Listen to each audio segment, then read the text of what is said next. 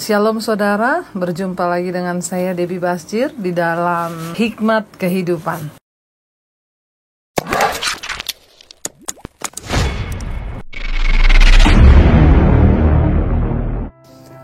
Iya, kita berjumpa lagi di dalam Hikmat Kehidupan membahas kitab Amsal. Kita tahu bersama bahwa Amsal ini adalah penulisnya Raja Salomo yang terbanyak ya dan semasa hidupnya Salomo itu menulis ya banyak puisi, banyak eh, kitab-kitab uh, ya yang dia kumpulkan dan akhirnya dibukukan menjadi kitab Amsal ini dan kitab Amsal ini berisi tentang nasihat, wejangan, hikmat ya bagi orang-orang muda dan bagi semua orang dan juga bagi para pemimpin. Semasa hidupnya Salomo itu banyak memberikan um, apa pengajaran bahkan memuridkan orang-orang. Nah, Saudara, hari ini kita sampai pada pembahasan yang terakhir untuk pasal yang pertama, sudah episode yang ketiga. Yang hari ini kita akan sama-sama baca Amsal pasal yang pertama ayat yang ke-20 ini sampai dengan ayat yang ke 33 ya. Jadi uh, Amsal uh, yang terakhir nih Amsal 1 ayat 20 sampai 33. Di sana judul perikopnya adalah nasihat hikmat. Ayat 20 Ya nasihat hikmat. Ayat 20 Hikmat berseru nyaring di jalan-jalan Di lapangan-lapangan Ia memperdengarkan suaranya. Saya akan membahas satu persatu ayat ini Supaya kita tidak kepanjangan ya. Nasihat hikmat Ayat 20 Hikmat berseru nyaring di jalan-jalan Di lapangan-lapangan Ia memperdengarkan suaranya. Ayat 21 Di atas tembok-tembok Ia berseru-seru Di depan pintu-pintu gerbang kota Ia mengucapkan kata-katanya. Nah, gambaran tentang hikmat berseru-seru di jalan-jalan dengan nyaring di sini dikatakan ya adalah personifikasi atau gaya bahasa yang dipakai oleh penulis untuk menggambarkan bahwa hikmat itu sebagai sebuah pribadi ya. Bahwa hikmat itu adalah sesuatu yang hidup. Dia berseru di jalan-jalan. Kenapa? Karena kita tahu bersama hikmat adalah pikiran Allah hikmat adalah pikiran Tuhan yang akan disampaikan supaya manusia itu hidupnya lebih bijaksana dan tidak salah melangkah seperti yang sudah kita bahas kemarin-kemarin ya. Jadi gambaran tentang hikmat berseru-seru nyaring di jalan-jalan itu adalah hanya personifikasi atau permainan gaya bahasa untuk menyatakan bahwa hikmat itu seolah-olah satu pribadi hidup ya karena memang hikmat itu adalah pikiran Tuhan. Di sana dikatakan di atas tembok-tembok ia berseru-seru di depan pintu-pintu gerbang kota ia mengucapkan kata-katanya. Artinya apa saudara? Seringkali kita bisa menemukan hikmat di mana saja. Ketika kita membaca Alkitab, kita mendengarkan khotbah di gereja, kita mendengarkan nasihat orang tua, itu juga adalah hikmat. Ya, sebenarnya ketika orang tua berkata kepada anaknya, "Kamu bergaul jangan sembarangan, kamu pilih teman yang baik." Itu juga hikmat. Nah, ini digambarkan oleh Salomo di sana. Hikmat itu berseru sebenarnya di jalan-jalan ada hikmat, di lapangan ada hikmat. Ya, dia memperdengarkan suaranya di atas tembok-tembok juga ada hikmat. Dan yang ter terutama adalah sebenarnya manusia ketika Tuhan menciptakan kita dengan akal budi, sebenarnya di dalam huk di dalam hati kita pun sudah ada hikmat Tuhan untuk bisa membedakan mana yang baik dan mana yang tidak. Nah, hikmat ini berseru-seru, dia mengucapkan kata-katanya. Ayat yang ke-21 eh, dikatakan ayat 22, berapa lama lagi hai orang-orang yang tidak berpengalaman, kamu masih cinta kepada keadaanmu itu. Ya, kata hikmat ya, pencemooh masih gemar kepada pencemooh ya di sini dikatakan berapa lama lagi kami kamu masih gemar kepada keadaanmu itu pencemooh masih gemar ya kepada pencemooh dan orang bebal benci kepada pengetahuan jadi hikmat itu berseru-seru ya dia memanggil orang-orang. Ya sampai kapan kamu itu masih tetap tinggal dalam keadaanmu itu? Kita melihat ada orang-orang yang hidupnya itu nggak berubah, saudara. Ya dari zaman dulu sampai zaman sekarang nggak ada perubahan sama sekali. Kenapa? Karena tidak memiliki hikmat Tuhan. Saya sangat percaya perubahan hidup itu akan mengikuti perubahan karakter. Kalau kita tetap dalam keadaan kita seperti itu, tidak ada pembaharuan diri, tidak ada hikmat Tuhan, maka di sini dikatakan ya sampai kapan ya kamu masih cinta kepada keadaanmu? Berapa lama lagi orang yang tak berpengalaman masih cinta kepada keadaannya? Tidak pernah ada perubahan. Pencemooh masih gemar kepada pencemooh. Orang bebal benci kepada pengetahuan. Hari-hari ini bukankah di sekeliling kita kita menemukan banyak orang bebal yang benci pada pengetahuan. Dikasih tahu yang benar nggak dengar saudara. Bahkan kita sering melihat ada orang-orang yang umurnya bahkan sudah tua. Ya merokok saudara. Ketika dikasih tahu ya dia bilang Ya kalau saya berhenti merokok ya pabrik rokoknya tutup. Ya kalau saya berhenti merokok ya ya lihat itu opa-opa kita dulu juga merokok buktinya bisa sampai tua-tua. Susah kita bicara kepada orang bebal itu nggak bisa. Ini yang kita Amsal bilang sampai kapan gitu ya. Orang bebal masih membenci pengetahuan gitu ya saudara. Ayat yang ke-20 tiga di sana dikatakan berpalinglah kamu kepada teguranku Ya sesungguhnya aku hendak mencurahkan isi hatiku kepadamu dan memberitahukan perkataanku kepadamu. Di sini hikmat berseru, berpalinglah kamu kepada teguranku, sesungguhnya aku hendak mencurahkan isi hatiku, kata hikmat. Ya, saudara, Makanya saya selalu berkata kalau ada orang bilang, Bu saya udah bicara sama suami saya, tapi dia nggak mau berubah, saya udah bicara sama anak saya. Nggak bisa. Ya orang itu ketika dia mau berpaling dulu. Makanya saya selalu bilang, Tuhan nggak cari orang yang mampu. Tuhan cari orang yang mau. Waktu orang itu mau berubah, maka dia akan mulai berpaling kepada hikmat. Dia akan mulai berpaling kepada firman. Dia akan mulai berpaling kepada ajaran yang benar, kepada pengetahuan. Selama dia nggak berpaling, dia tidak akan menemukan hikmat Tuhan itu ya.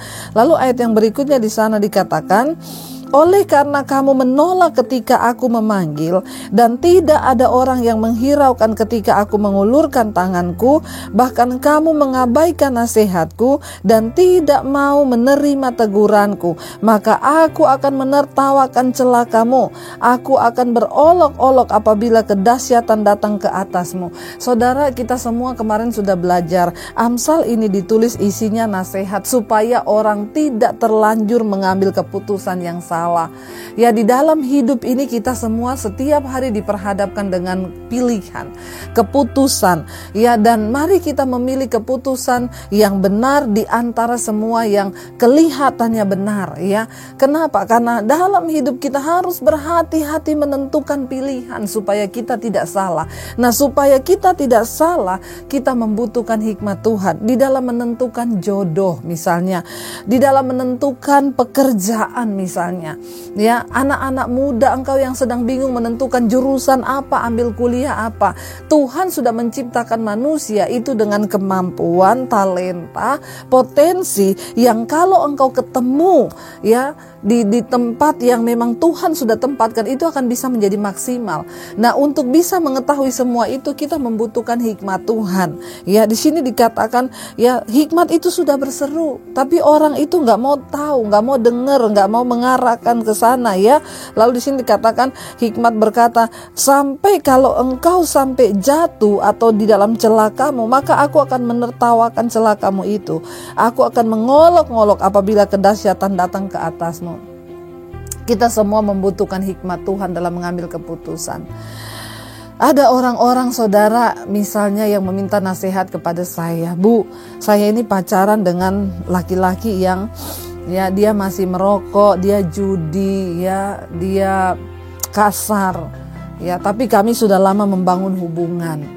Ya, saya apa yang harus saya lakukan? Saya selalu bilang, kalau karakternya belum berubah, pertimbangkan lagi untuk menikah ya. Tapi Bu, ya saya sudah terlanjur jauh.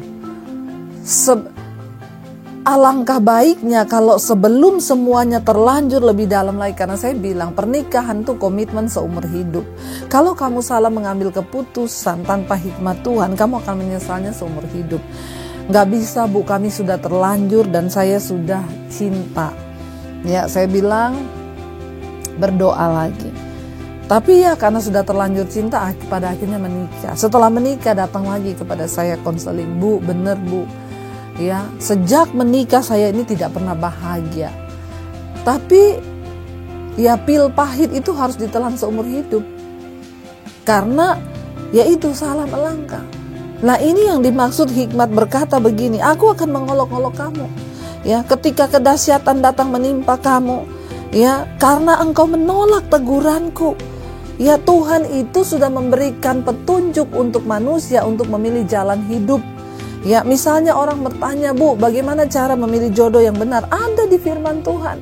Di sana dikatakan, "Jangan menjadi pasangan yang tidak seimbang." Ya, Pasangan yang tidak seimbang itu artinya apa? Kalau kita suka ke gereja, jangan cari yang tidak mau ke gereja. Kalau kita suka beribadah, jangan cari orang yang nggak mau beribadah. Ya saya dulu ketika saya mau memilih jodoh, ya saya memilih orang karena saya sudah melayani Tuhan. Saya mencari orang juga yang sudah pelayanan. Karena kalau nggak pelayanan, ya itu namanya nggak seimbang, akan terjadi persoalan. Jadi firman Tuhan itu sebenarnya sudah memberikan kita hikmat. Kalau kita mau menurut, nah kebanyakan orang itu nggak membaca firman semua keputusan yang dia ambil dalam hidupnya itu dengan hikmatnya sendiri, dengan pengetahuannya sendiri, dan tidak memakai hikmat Tuhan. Akhirnya ketika dia jatuh, ya inilah yang hikmat katakan, aku akan mengolok-olok engkau, aku akan menertawakan engkau. Kenapa? Karena engkau tidak mengindahkan teguranku, ya engkau tidak mengindahkan ya nasihatku, kata hikmat. Ayat yang ke 25 bahkan kamu mengabaikan nasihatku dan tidak mau menerima teguranku Ya karena itu para orang tua hari-hari ini selama masih ada waktu ajarkanlah anak-anakmu tentang hikmat Tuhan. Ya supaya mereka itu bijaksana di dalam mereka melangkah. Apabila kedahsyatan ayat 27 datang ke atasmu seperti badai dan celaka melanda kamu seperti angin puyuh. Apabila kesukaran dan kecemasan datang menimpa kamu. Ada begitu banyak orang yang akhirnya jatuh di dalam persoalan kecemasan yang tidak pernah. Kenapa? Karena salah mengambil keputusan. Ya, ada orang yang konseling sama saya, Bu saya tadinya masih punya modal ketika suami saya meninggal. Saya masih ada peninggalan dari suami saya sekian ratus juta. Tapi teman saya datang menawarin saya untuk ikut saham. Lalu saya beri semua uang saya kepadanya, Bu. Dan sekarang saya minta ternyata dia bilang sudah uh, merugi dan tidak uang saya tidak kembali lagi. Saya sekarang hidup tertekan, Bu. Padahal saya harus mencukupi kebutuhan anak-anak saya yang mau kuliah. Saya juga harus membayar beberapa cicilan sementara saya sudah tidak ada uang. Ini kan namanya orang tidak berhikmat. Ya, ketika kedahsyatan datang, lalu engkau jatuh dalam kecemasan. Kenapa? Karena engkau mengambil keputusan tidak berdasarkan hikmat Tuhan. Ada orang-orang yang kalah saham, yang rugi karena saham miliaran datang kepada saya, Bu. Kenapa ini bisa terjadi? Kenapa kamu nggak baca Alkitab? Ya, orang ikut saham itu kan supaya cepat kaya. Alkitab berkata, orang yang ingin cepat kaya pasti jatuh dalam berbagai-bagai pencobaan. Hidup ini alami aja. Apa yang ada hari ini tanganmu syukuri. Ya, makanya kemarin kita sudah belajar lebih baik kita ini di luar penampilannya biasa-biasa saja tetapi tabungannya banyak daripada penampilan luar biasa tapi cicilannya yang banyak. Ya. Jadi saudara, Jangan sampai kita jatuh dalam kecemasan karena kita ini tidak mau ikuti firman Tuhan. Saya sudah banyak melihat orang-orang yang hidupnya itu jatuh dalam persoalan karena nggak mau menuruti hikmat Tuhan ini. Ya, ayat yang ke-27 Apabila kedahsyatan datang ke atasmu seperti badai dan celaka melanda kamu seperti angin puyuh, apabila kesukaran kecemasan datang menimpa kamu, maka hikmat akan menertawakan kita. Saudara, ada banyak orang yang hidup hari-hari ini dalam badai kecemasan, tertekan, stres, frustasi, depresi. Kenapa? Karena salah mengambil keputusan. Sebab dari awal tidak memiliki hikmat Tuhan. Kita sudah belajar kemarin. Bukan orang pintar yang punya gelar S1, S2, S3, S4, S5, S6. Masa kalah sama Samsung sampai S10. Ya, Bukan itu orang yang akan sukses. Kesuksesan kita di hadapan Tuhan beda dengan kesuksesan secara dunia ini. Orang dunia menilai kita pintar atau tidak dari gelar yang kita punya. Tetapi Tuhan menilai kesuksesan kita di dunia ini ketika kita mampu mendapatkan hikmat. Dan berjalan di dalam hikmat dan kehendak Tuhan. Karena kesuksesan yang kita bangun adalah sampai pada kekekalan. Kalau orang dunia membangun kesuksesan di dunia ini hanya sampai pada keadaan dan masa tertentu, tapi di dalam Tuhan kesuksesan itu sampai pada kekekalan.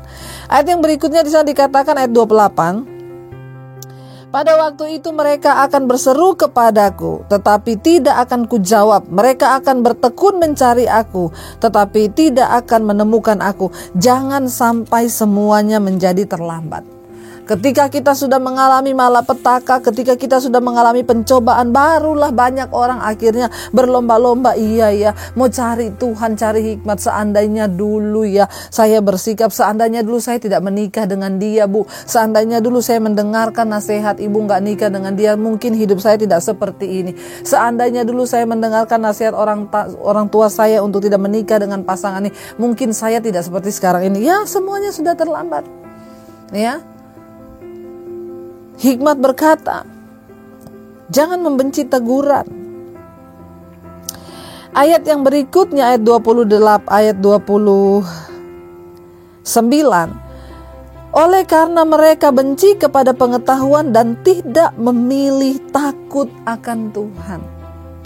Permulaan hikmat ialah takut akan Tuhan dan mengenal yang Maha Kudus itulah pengetahuan.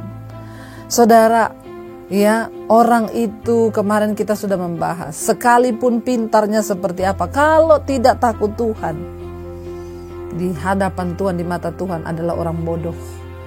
Ya, mari kita menyadari bahwa hikmat Tuhan itu lebih penting dari segala-galanya. Ya, kenapa? Pada akhirnya orang jatuh dalam malapetaka, hidupnya penuh masalah karena tidak memilih takut akan Tuhan. Ya, karena benci kepada pengetahuan, benci kepada firman Tuhan, benci kepada hikmat Tuhan dan tidak memilih hidup takut akan Tuhan. Ayat 31. Tidak mau menerima nasihatku kata hikmat ya, tetapi menolak segala teguranku. Ya, maka mereka akan memakan buah perbuatan mereka dan menjadi kenyang oleh rencana mereka. Ada orang-orang yang datang berkata kepada saya, "Bu, kenapa Tuhan menghukum saya nggak selesai-selesai?" Pernikahan saya tidak berbahagia. Saya bilang, jangan bilang Tuhan yang menghukum.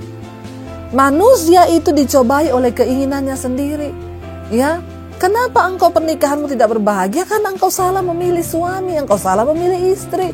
Karena engkau tidak baca Alkitab, engkau tidak hidup takut Tuhan, makanya semua keputusanmu salah. Dan jangan salahkan Tuhan. Ya, di sini dikatakan Ya, karena kita menolak takut akan Tuhan, kita menolak makanya kita memakan buah perbuatan kita.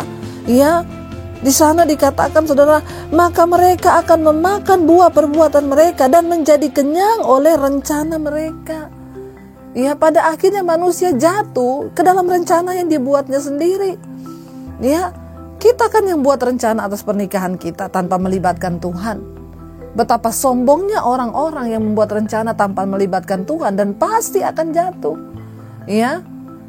Ada orang-orang yang berusaha bisnis ya, ikut saham, ya tidak pernah bertanya Tuhan. Kalaupun saudara tidak mengerti, tanyalah kepada hamba Tuhan, tanyalah kepada pendeta. Ya. Saya tidak pernah lelah menjawab orang-orang yang mau bertanya kepada saya karena saya merasa saudara itu adalah orang yang dikirim Tuhan kepada saya. Ah, saudara itu rindu mengerti jalan Tuhan. Ya, kemarin ada seorang yang bertanya kepada saya, "Ibu, saya mau diangkat untuk jadi penatua di salah satu gereja saya." Tapi jujur saja, Bu, saya masih merokok, saya masih minum, saya ini belum bertobat. Apa yang harus saya lakukan, Bu? Apakah saya harus menerima? Saya bilang, "Untuk apa dapat jabatan tapi hidupmu tidak berkenan pada Tuhan?" Lalu saya harus menolak nih Pak baca aja ayatnya ya sesuai firman Tuhan. Saya menjawab bukan dari hikmat saya loh, tapi menurut firman Tuhan. Ya di Timotius nih ada apa syarat-syarat menjadi diaken? Ya, dia harus suami dari satu istri. Ya, bisa memimpin rumah tangganya, seorang yang tidak bercela, bukan pemabok, bukan peminum, ya, bukan perokok, Nah kalau masih seperti itu, saya bilang ya kalau Bapak hanya mau menerima jabatannya, ya dan Bapak bangga menerima jabatan, tapi Bapak nggak berkenan pada Tuhan, untuk apa? Itu kan namanya menipu diri. Kita butuh hikmat Tuhan.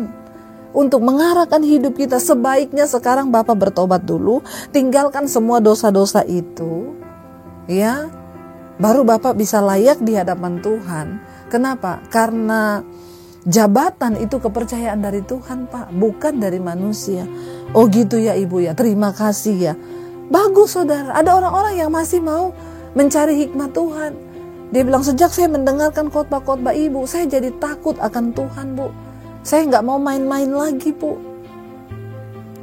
Sementara saya memang banyak melihat teman-teman saya yang jadi penatua majelis hidup mereka itu belum benar, tapi mereka itu sudah mengambil jabatan, ya, padahal masih mabuk, biarin aja mereka.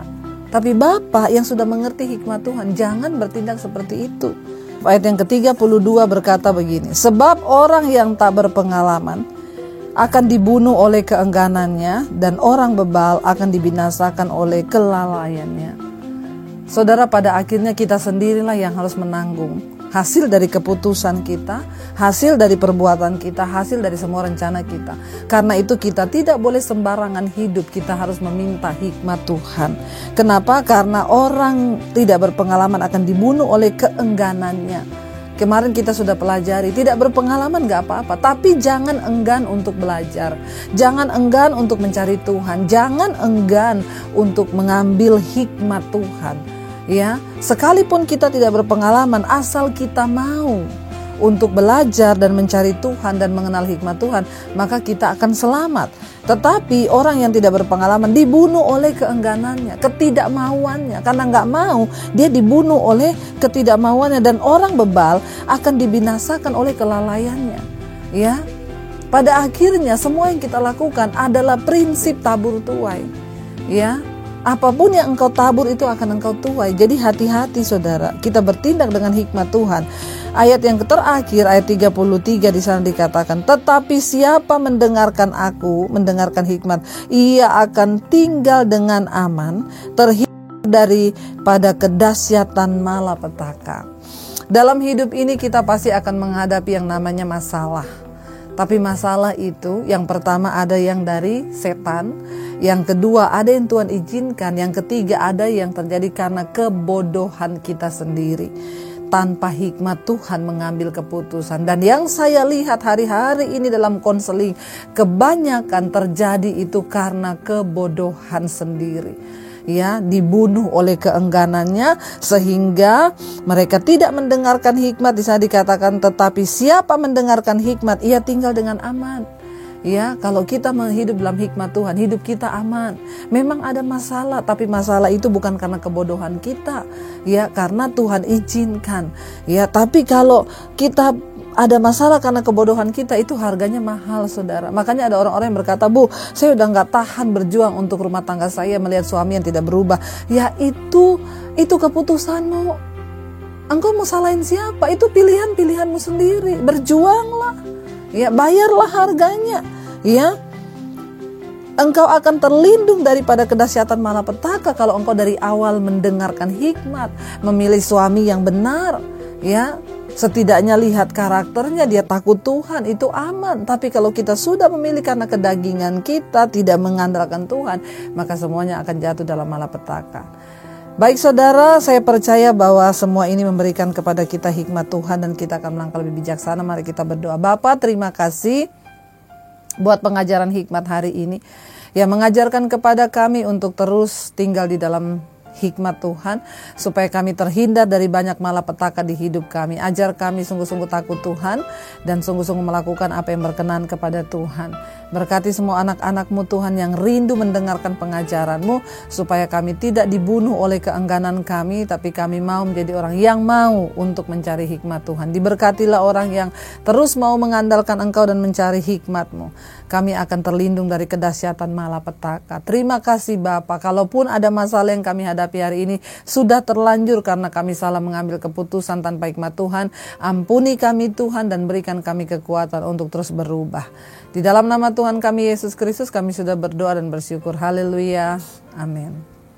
Jika Anda diberkati dengan channel saya, jangan lupa tekan tombol subscribe dan jangan lupa like, share, dan komen. Dan jangan lupa untuk mengklik tombol lonceng di bawah ini supaya Anda mendapatkan pemberitahuan setiap kali saya mengupload video-video yang baru. Jangan takut karena gratis. Tuhan memberkati.